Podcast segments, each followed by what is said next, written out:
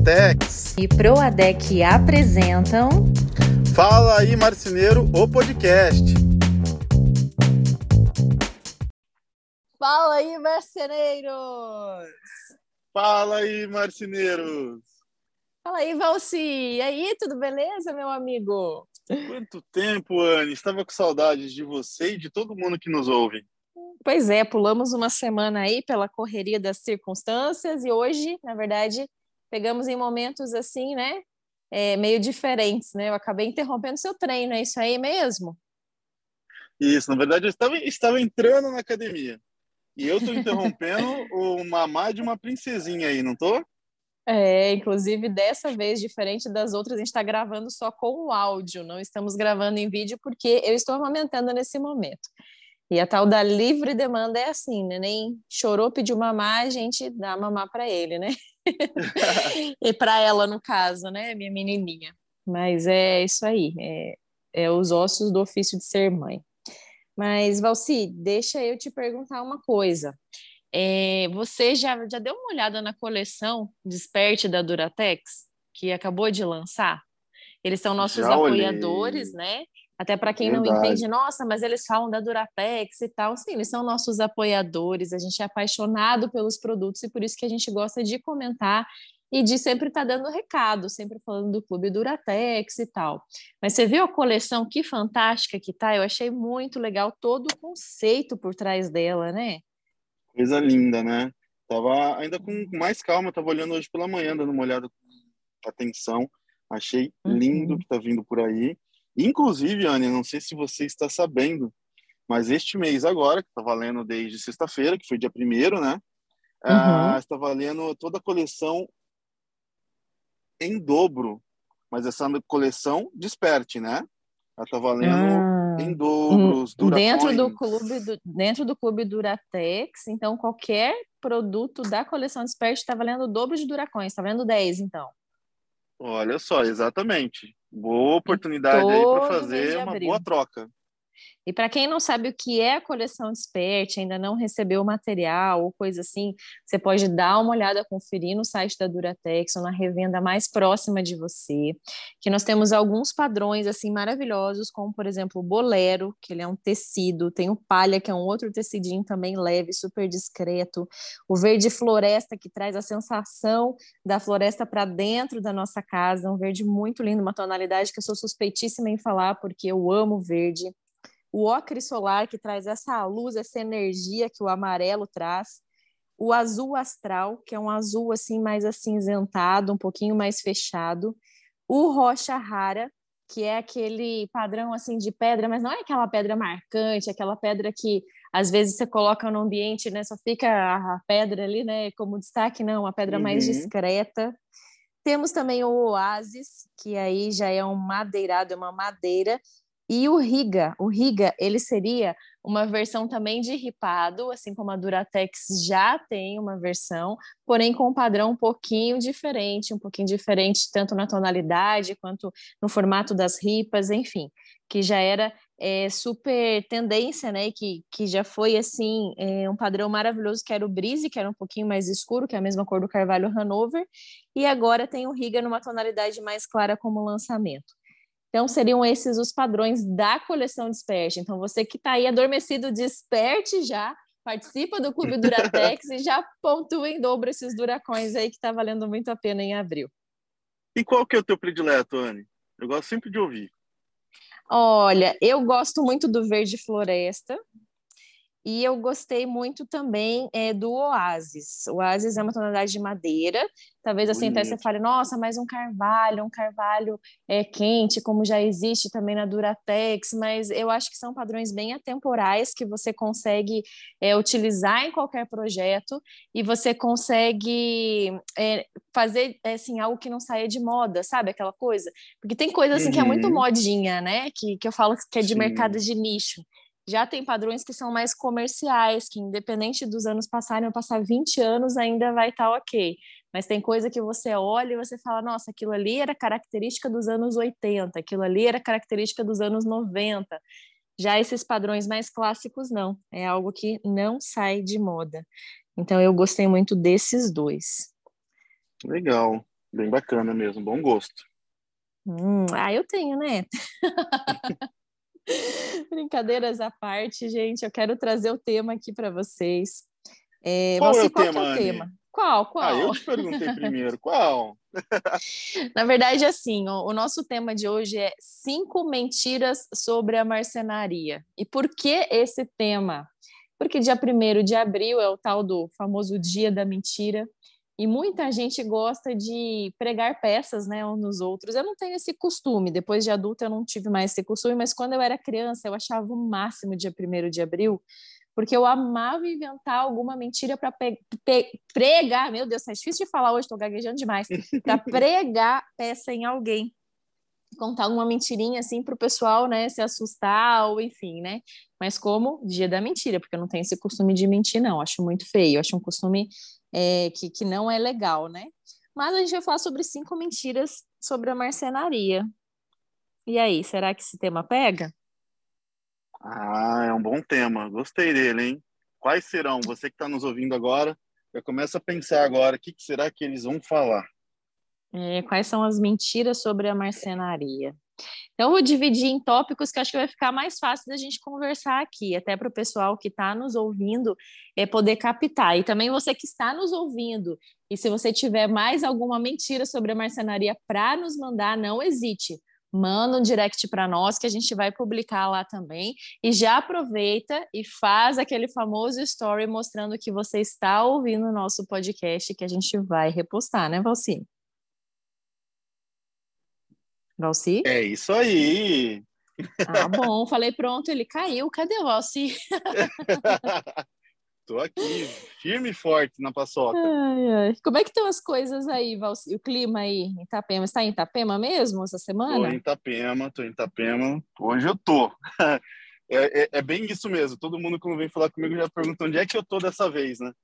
Mas ultimamente eu tô, parei aqui alguns dias para ajeitar algumas coisas na empresa e tá chovendo, tá bem. Para quem mora em praia, chuva é triste, né? Mas eu vou tá falar tá que eu tô bastante. Com tô com uma invejinha sua, porque agora começou, acabou a temporada de chuva aqui em Uberlândia e começou a uhum. temporada de seca. Gente, mas tá um calor, um calor que tá insuportável. Tá 30, 32 graus com sensação térmica, sei lá, de uns 40 aqui em casa, não é possível. E aí, como a gente tá com um bebê pequeno, a gente tá fazendo alguns testes, né? Dorme no ar-condicionado, não dorme no ar-condicionado. Esses dias eu peguei um resfriado por estar tá dormindo no ar-condicionado, sai pra sala, vem mamar, volta. Só sei que está sendo tenso. A gente está algumas noites sem ar-condicionado e não tá fácil. Meu marido que lute ali, porque, coitado, tá difícil, sabe? E aqui tá muito quente. Eu, eu queria uma chuvinha do sul, um friozinho, aquele outono já para começar a usar uma blusinha de lã, uma bota. É coisas que eu reclamava muito quando morava em Curitiba, porque o ser humano só sabe reclamar, né? E agora que eu moro aqui no interior de Minas Gerais, me faz uma falta, rapaz do céu eu estou sentindo falta também é, do frio. Frio é uma coisa que eu, eu sinto bastante, assim, eu gosto frio, frio. aí não tá. Não tá Mas tá frio não tá, tá só chovendo. É. Hum. Tá fresquinho porque tá chovendo, né?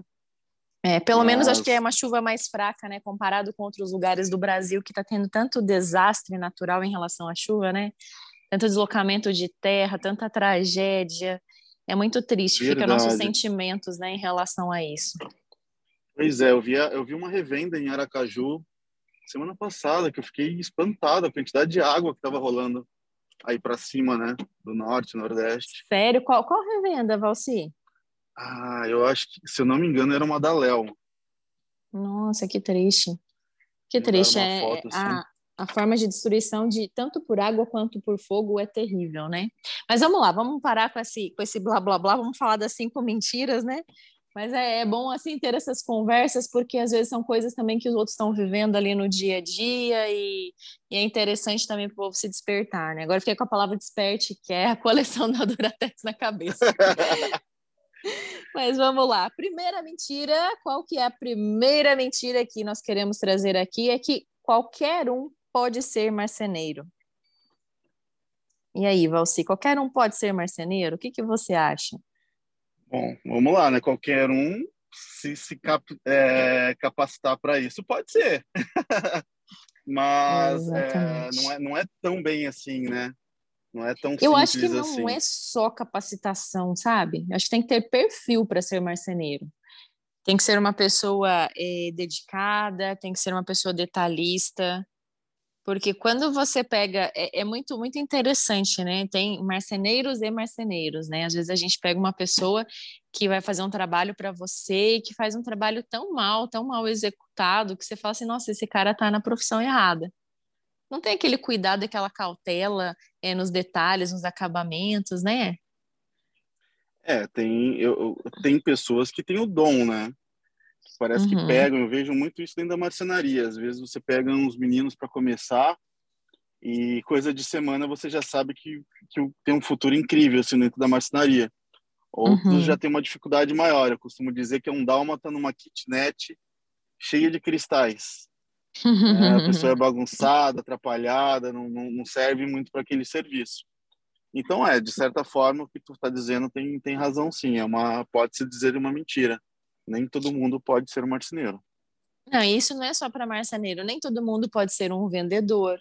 Quem não tem, digamos, um perfil mais comunicativo, que sabe fazer fechamento de negócio, que gosta disso, não dá muito certo como vendedor. Não que você não possa desenvolver a aptidão, pode, mas é aquilo que o Joel J sempre fala, né? Que primeiro vem o talento ali, né? Então vem o talento, depois vem o treino. É, então você precisa identificar qual é o seu talento. Ah, eu tenho aptidão para isso, explorar, porque é ali que você vai crescer e que você vai se desenvolver como profissional e como pessoa. É, não adianta nada você, por exemplo, lá. Ah, uma pessoa que não. Né, eu vou dar um exemplo meio esdrúxulo, deixa eu mudar de ideia, que senão eu vou falar que eu estou sendo preconceituosa, né? Mas é, não é qualquer pessoa que pode ser modelo, por exemplo. Né? Tem, tem as características de modelo, geralmente é uma pessoa magra, alta, ou atlética, ou gordinha, né? Dependendo se for um modelo plus size. Então, assim, é, existem é, perfis adequados para aquela profissão, assim como para o marceneiro também, tem que ter perfil. Verdade, concordo com você. Uma boa mentira essa. É uma boa mentira, não é qualquer um que pode ser marceneiro, mas se você se capacitar, se você buscar, se você desenvolver aptidões para isso, você pode sim. Mas tem que gostar também, lógico, né? Qual que é o número dois, Você Você tem a lista aí? Tenho sim. Uh, é fácil ganhar dinheiro com marcenaria. E aí? Hum... É fácil ganhar fácil. dinheiro com marcenaria? olha, olha, essa aí, essa aí pode gerar polêmica, hein? Olha, gente, não é daí... fácil, né, Anne? Não, na, na verdade, assim, não é fácil ganhar dinheiro, né? Principalmente dinheiro lícito, né? Eu estava vendo ontem é. no Fantástico aquele cara que estava ganhando dinheiro com rifas. Rifas de carros importados, luxuosos e tal, que é uma coisa ilegal, né? É lógico, se você entra uhum. para o mundo da ilegalidade, você vai ganhar dinheiro fácil, só que você pode ser preso igual ele, né? Condenado a 10 anos ali de cadeia. Mas é, não é fácil ganhar dinheiro com marcenaria, que é uma ilusão que muitas pessoas têm. Tem muito funcionário de marcenaria, muito marceneiro que trabalha para outros marceneiros, que trabalha para empresários de marcenaria é, que acham que é fácil. E aí, muitas vezes, deixam de ser empregados, funcionários, para resolver montar a sua marcenaria e muitas vezes não dão certo, acabam falindo. Mas por quê? Eles têm perfil para ser marceneiro, mas eles não têm perfil para tocar uma marcenaria, para administrar uma marcenaria, ou não se capacitam para isso, acham que é fácil. E aí, Valci, você que conhece tantas marcenarias e faz consultoria para tantas marcenarias e tem a sua mentoria, seus cursos, o que você enxerga em relação a isso? Tem então, muita gente é... ganhando dinheiro, é fácil assim? é fácil, não é. Não é impossível, né? Uhum. É, mas assim, falando sobre o fácil, é bem o que tu disse. Assim, ah, normalmente vem do pessoal que já trabalha dentro de uma marcenaria ela vislumbra vendo de repente a vida que o, patrão já tem, né, a condição que o patrão tem, e muitas vezes não vê o caminho duro que esse patrão percorreu até ter, né, o que tem. E aí você acha que é, não, eu sei fazer móveis, então eu sei ganhar dinheiro igual meu patrão. E aí uhum. que você vai entender que realmente uma coisa é você ser um bom profissional e outra coisa é você ser um bom empreendedor, um bom gestor de uma empresa. São coisas completamente diferentes. Uhum. É o famoso todo mundo vê as pingas que eu tomo, mas ninguém vê os tombos que eu levo, né? Ou o contrário, é... não lembro como é que é. Como é que é o já, ditado já popular, tamo, né? Já que tamo, estamos nos ditados, né? Também tem uhum. aquele outro que é, dinheiro a gente só ganha de pai e mãe ainda até uma certa idade, depois nem eles. Então não é fácil ganhar dinheiro, não. Mas, ao mesmo tempo, já puxa para um outro tópico aqui, uma outra mentira, que marceneiro não fica rico. É verdade que nenhum marceneiro fica rico? Sabe, Valci, eu, eu, há um tempo atrás, aí, alguns meses atrás, até a gente fez alguma coisa como ficar rico com a marcenaria, acho que a gente fez um episódio, eu fiz alguns posts também em relação a isso é, no meu Instagram, e veio uma chuva de, de comentários negativos, uma chuva de críticas, né, que muitas muitos marceneiros, muitas marcenarias comentando, ah, é impossível ficar rico com marcenaria, não, não, não, né, aquele povo do mimimi, né? E aí, Sim. marceneiro não fica rico mesmo? Será que é impossível ficar rico com a marcenaria? Me conta aí. Você que é marceneiro. Olha, primeiro que a gente vai ter que entrar na discussão o que, é ser rico, né? A gente já conversou sobre isso naquele episódio. Mas uhum. dentro da minha visão do que é ser rico, eu não acho que é impossível e eu me considero. Uhum. Eu acho que uhum. sucesso é uma coisa é, que não tem nada a ver com arrogância, não tem nada a ver com a gente ter que sempre achar que a gente tem que se passar por coitadinho, não. Dá para ser? Dá. Rico é você poder ser dono do seu tempo, é, ter liberdade financeira, ter liberdade de tempo com a sua família ou com o que você quiser fazer. E eu falo muito disso também. Não ter né? dívidas né? assim, né? Não, não tá devendo não dívidas, praça, né? É. Exatamente. Dívidas você pode ter, desde que elas estejam sendo pagas, né? Então, eu posso ter um financiamento Exato. de um carro, de uma casa, mas está em dia, ok. Agora, dívidas então no sentido né, tá uma bola de neve. É que assim, dá, dá ser rico, né? esse pessoal do mimimi que tu falou, é porque realmente assim, é muito mais fácil você dizer que algo é impossível quando você não consegue, do que você tentar entender por que alguém está conseguindo e se capacitar você... para conseguir também. Uhum. Dá muito menos trabalho você olhar para o outro e falar isso é mentira, isso é impossível. infelizmente, muita, muita gente que vê esse cara que está crescendo e está desenvolvendo, ganhando dinheiro, é, de você apontar o dedo e querer achar o que, que ele está fazendo de errado, né? Falando, não, ele só pode estar tá fazendo trambique, só pode estar tá fazendo alguma coisa errada, porque ele está ganhando dinheiro e eu não estou. É, é, muito mais fácil apontar o dedo e criticar dessa forma do que você olhar para dentro de si, olhar para o seu próprio umbigo e falar o que é que eu estou fazendo de errado que eu não estou chegando lá. Eu gosto muito disso, assim, de, de olhar as pessoas de sucesso e entender nossa, se eh, a pessoa está tendo sucesso fazendo determinada coisa, por que, que eu não posso ter sucesso também? O que, que eu estou fazendo de errado que eu posso mudar para vencer, para melhorar e para realmente ter um resultado parecido, igual ou melhor do que a pessoa está tendo?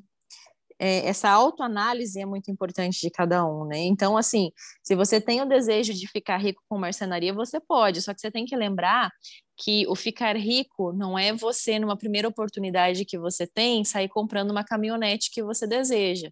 Eu, por exemplo, tenho um sonho de ter uma RAM, uma caminhonete uhum. RAM. É, até pode ser estranho, nossa, uma mulher queria uma caminhonete, só que essa caminhonete pois já custa é, 600 né? mil reais, é o valor da minha casa essa caminhonete. Então, assim, eu sei que é uma coisa que é meio que, né, fora, né, da casinha no momento, não é uma coisa que eu, que eu investiria um dinheiro para ter essa RAM. Assim como há um tempo atrás, quando eu tinha uns 21 anos de idade, eu tinha um sonho de ter uma X5. Eu falava para o meu chefe, olha, eu queria, olha. Muito uma, queria muito uma X5 e com 31 anos eu quero ter uma X5, eu falei para ele na época, né? E aí ele era filho do dono da empresa, né? Ele olhou para uhum. mim e ele falou assim: "É, mas assim, não seja tão dura com você, né? Tipo assim, não coloque uma meta tão alta, né?" E aí, beleza. Eu cheguei aos 31 anos, eu tinha dinheiro para comprar uma X5 à vista. Eu tinha esse dinheiro e eu optei não comprar, porque não era prioridade para mim no momento, né? Eu tinha outras prioridades na vida, mas eu cheguei naquele patamar podendo alcançar aquilo que eu tinha traçado de plano. Só que meus valores mudaram, minhas ideias mudaram. Que né? legal né? isso, Anne. É muito doido, né? Mas assim, eu venci, digamos assim, né? Eu podia comprar uma, uma, X5 naquela época, né? Não zero, mas assim, de dois, dois anos para baixo, né? Então, assim, é muito legal você ver isso, né? E se você tem marcenaria, você é empresário de marcenaria, é, toma cuidado, porque assim, é, uma coisa é fato, ninguém fica rico gastando como rico. Então, no começo, é necessário, às vezes, a gente abrir mão de determinados momentos de lazer, abrir mão é, daquela pizza todo final de semana, para que você possa, de fato, né, é, se organizar financeiramente e você alcançar um patamar de riqueza. Que aí seria isso que você comentou, de ter o tempo livre, de poder é, não ter dívidas, de comprar aquilo que você quer, de você poder comer no lugar que você deseja. Mas até você chegar nesse patamar, às vezes é necessário abrir mão de muita coisa, né? Ah, sem dúvida. E vai abrir, né? Muitas vezes você... É o que tu falou. Você tem condições de ter algo e você é, só o fato de você poder ter condições já está ótimo, uhum. né? Que nem tu falou ali do teu carro, poxa que legal, eu tenho condições de comprar, mas eu não quero agora. Tenho uhum. outras prioridades na minha vida e isso é fantástico. Né? Tem um cara que eu gosto muito que é o Kelvin, até um, é um grande amigo, uh, dono da New World. Ele costuma dizer muito que se ele não tem condições de comprar dois, ele não compra um. Uhum. É, que é uma outra mentalidade também que eu acho fantástica. Eu sei que é difícil hoje em dia, né? Às vezes, para a gente conquistar as coisas, a gente precisa fazer uma prestaçãozinha, né? Um, uhum. um, financiamento ali ou outro. Mas a gente tem que fazer isso tudo muito com o pé no chão, assim, de entender que só tem um segredo na vida: é você gastar menos do que você ganha. É, isso é, é uhum. simples. Uhum. É matemática que a gente aprende no primário, né? E se não tivesse tanta gente endividada ou tanta gente querendo buscar essa riqueza, a gente vê um cara tipo um Tiago Negro, não seria milionário do jeito que ele é vendendo curso ensinando isso, né? É, então as pessoas correm muito atrás disso, né? Atrás da riqueza, mas aí entra aquilo que é riqueza para você. Mas galera, voltando ao tópico, é possível sim ficar rico, marceneiro é possível sim ficar rico, mas não é do dia para a noite. Isso precisa de muito trabalho, de muito esforço, dedicação e, e, acima de tudo, assim, quando você está na sua marcenaria, que você tem ela totalmente estruturada, redondinha, funcionando bem em todos os setores, para que isso possa dar certo de fato, né? E aí, também nessa questão de dinheiro, quando a gente fala de dinheiro, é, puxa essa questão de investimentos dentro da marcenaria, que a gente pega um outro tópico, uma outra mentira sobre a marcenaria, Valci, é necessário comprar muitas máquinas antes de abrir a marcenaria? Eu preciso ter muito dinheiro para abrir a marcenaria? Eu adoro essa, né? Porque eu sei que é um sonho de todo mundo ter as melhores máquinas, as mais preparadas, as que tem mais, enfim, tudo, né? E isso é uma é uma falsa realidade que muitos mostram, né? olha, olha o que eu tenho de máquina. E não, gente, pelo amor de Deus, isso é a maior mentira que tem na face da Terra. Né? Você pode ter, já vi gente começando com máquinas manuais, um trabalho super criativo, bem dedicado. Já vi gente trabalhando com terceirização e só trabalhando na montagem para iniciar, é, alugando marcenaria. Você pode fazer diversa, de, de diversas maneiras o start para um início de uma marcenaria, que não é comprando máquina pelo menos uhum. não as caras, as maiores, enfim, né? Não dando um passo maior do que a perna, né? Sabe que, que tem uma marcenaria que eu até já comentei, não sei se em algum episódio, eu comentei em algum lugar nas redes sociais que deu cano na minha irmã, e junto na minha irmã deu em mais, sei lá, 19 ou 20 outros clientes. É, era uma marcenaria boa lá de Curitiba, com um nível, um padrão bom de mobiliário, que infelizmente eu que tinha indicado para ela fazer a casa dos sonhos dela, assim. E ela orçou, hum. ela pagou grande parte à vista e tal. E aí esse cara simplesmente sumiu. Mas esse cara tinha as melhores máquinas, as mais modernas, todas automáticas, aquela coisa super estruturada que quem ia lá falava, nossa, né? O cara é foda, né? E do dia para a noite o cara quebrou, mas porque ele não soube administrar os recursos financeiros dele. Talvez ele tenha dado um passo maior do que a perna ao investir tanto em maquinário. Talvez se ele tivesse terceirizado a produção dele, investido mais nas vendas, que ele sabia muito bem vender, um cara muito bom assim de comercialmente falando, ele poderia ter equilibrado essas questões, reduzido os custos dele e não teria quebrado. E aí, resultado, uma galera atrás dele aí, enfim, né? Um monte de processo Ixi, em cima né? dele. Não, não sei onde que isso foi parar exatamente, nem, nem fui atrás mais para saber, né? Então, é, olha, um, vou te dar o meu exemplo, né? Eu até hoje eu tenho algumas coisas que eu terceirizo. E eu não uhum. tenho nem intenção de adquirir esse tipo de máquina, né? Quando eu vou uhum. trabalhar com a parte de usinagem, né, precisa de uma CNC, quando eu preciso trabalhar com, por exemplo, na, na laqueação de móveis, eu terceirizo. Porque, uhum. para mim, é muito mais vantajoso. Isso eu vejo que é um ponto que muitos marceneiros, eles crescem o olho, por exemplo. Ah, eu tô lá fabricando móveis na minha, na minha vida, bacana. Do nada aparece um cliente com um projeto onde precisa de um, muita coisa usinada. Ele vai lá uhum. e terceiriza. Aí ele vê, ele olha assim, nossa, perdi dinheiro, né? Porque a, uhum. ideia dele é ter perdido dinheiro. O, o cara tá ficando rico fazendo usinagem. Exatamente. é que nem às vezes o outro olha para o marceneiro, ele olha para o é. mercado do outro também. Uhum. Ah, então eu vou uhum. comprar essa máquina. O cara não fez uma, um estudo de quanto ele vai utilizar daquilo por ano. Ele olhou um projeto. Ele uhum. perdeu ali 5 mil reais num projeto, ele já acha que está perdendo muito dinheiro e quer adquirir a máquina. E aí uhum. ele vai perceber que essa máquina vai ficar parada, né? Na, na uhum. grande maioria do tempo dele ali, não é a realidade de todo mundo, tá, gente? Vai ser, vai ser um grande elefante exemplos, branco né? ali, né? É, é de alguns Exato, exemplos, exatamente. A dívida fica. É, Mas é de muitos exemplos, Valci. Eu já vi muitos casos assim. Uma coisa é assim, ah, eu estou investindo porque realmente vai ter demanda, porque eu já fiz um estudo de mercado, ou porque eu tenho um cliente já para isso, né? Já tenho pessoas pedindo, já tenho um monte de projetos fechados que vão precisar, fiz a conta na ponta do lado, vai valer a pena o investimento. Ok. Agora, realmente, tem muita gente que, que é bem nessa situação sua. Ou que começa a aparecer laca, porque ah, o arquiteto quis laca, gente, laca é um pepino. Aí vai investir em câmara de pintura, aí precisa de um profissional qualificado, aí até a sua laca ter a qualidade do, do cara que você estava comprando demora, né? Porque é todo um aprendizado ali. Então, é realmente, Verdade. eu acho que tem que terceirizar, sim. Tem muita coisa que tem que terceirizar.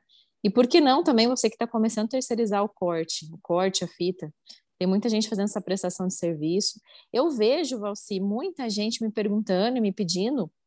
Agora hum. tem muitas empresas, até marcenarias, que estão fazendo essa terceirização, não somente as revendas, né? Tem as revendas que já fazem corte e fita, Sim. mas tem empresas que têm lá o, o Promob, que daí vendem com a marca da, do marceneiro, e aí começam a, a marcenaria vai, faz os projetos, é como se fosse uma mini franquia de loja de móveis planejados, só que com um custo mais baixo para a marcenaria, digamos assim.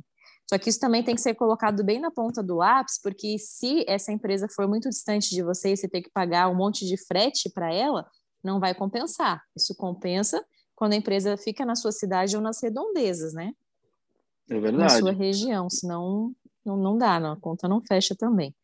E também tem muita empresa boa, mas também tem muita gente nessa fama da nessa ah, nesse momento agora que todo mundo quer terceirização, também uhum. muita empresa ruim. Então, assim, é bom avaliar, faz um teste com uma coisa pequenininha, ver uhum. como é que uhum. vem, como é que chega embalado, né? Para daí você consiga aplicar realmente com um cliente maior, né? É, porque nada, nada, assim, é essa questão também do corte da fita, por mais que seja ali um processo mais automático, com máquinas boas e tal, nem sempre o operador dessas máquinas é um profissional bom, e daí nem sempre o resultado vai ficar bom. Às vezes o corte vai dar errado porque a pessoa que manuseou não fez corretamente, a fita vai ficar cortante, vai vir com muita sujeira, muito resto de cola, vai gerar retrabalho para você. Então, é isso é importante que você falou. Tem muita empresa boa, mas tem muita empresa ruim mas nada impede de fazer teste mesmo, de, de ver, né? De faz uma vez com uma empresa, faz com a outra, até você achar um fornecedor padrão aí.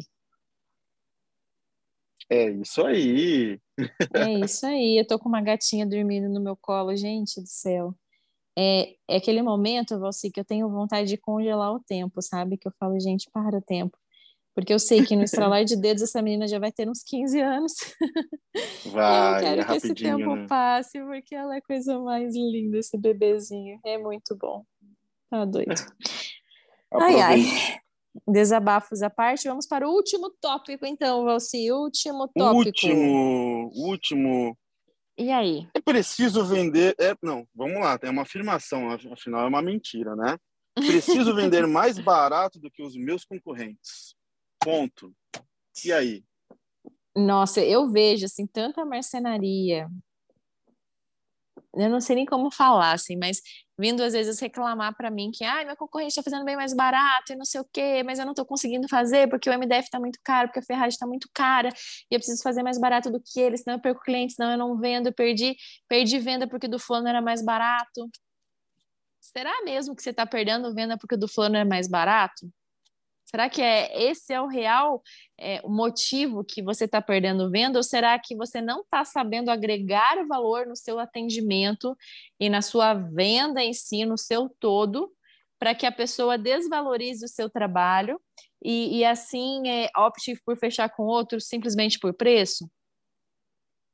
É uma boa pergunta. pergunta. né? É uma boa pergunta porque eu já assisti uma palestra da Anne sobre marketing da marcenaria. Inclusive tem curso, né, Anne? Tem, temos sim. Tem, tem um curso lá para poder olhar na bio hum. dela.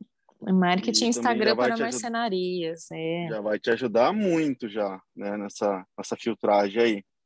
Então, é realmente isso. É, uma, é um ponto que a gente tem que questionar dentro da tua empresa se você está gerando valor e captando o cliente certo também, né? Não adianta também gerar valor com o cliente errado.